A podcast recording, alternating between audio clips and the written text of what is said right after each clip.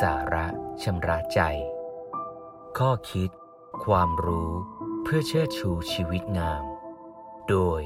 พระครูธรรมรุจิ วัดยาณเวศกวัน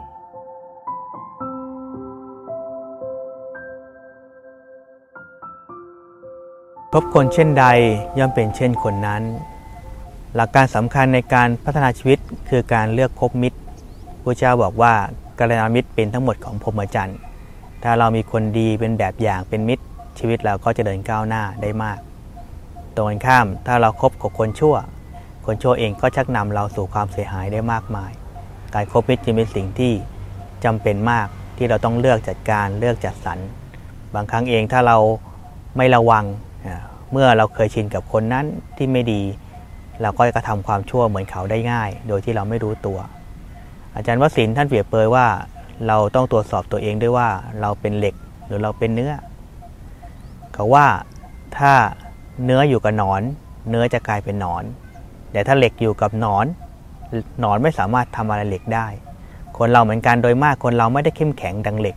เราเป็นเนื้อที่พร้อมเปลี่ยนแปลงอ่อนนุ่ม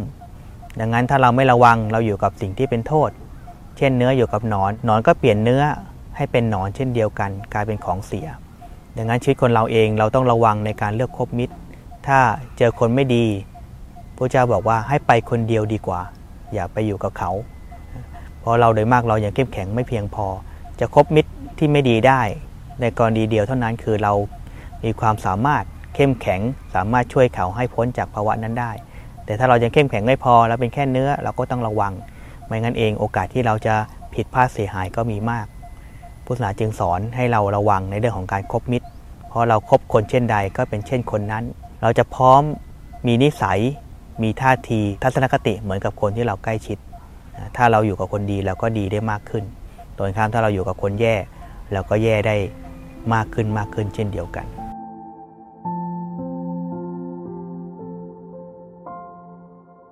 ติดตาม ข้อคิด ความรู้ เพื่อเชิดชูชีวิตงาม กับรายการ สาระชำระใจ โดยพระครูธรรมรุจิ วัดยาณเวศกวัน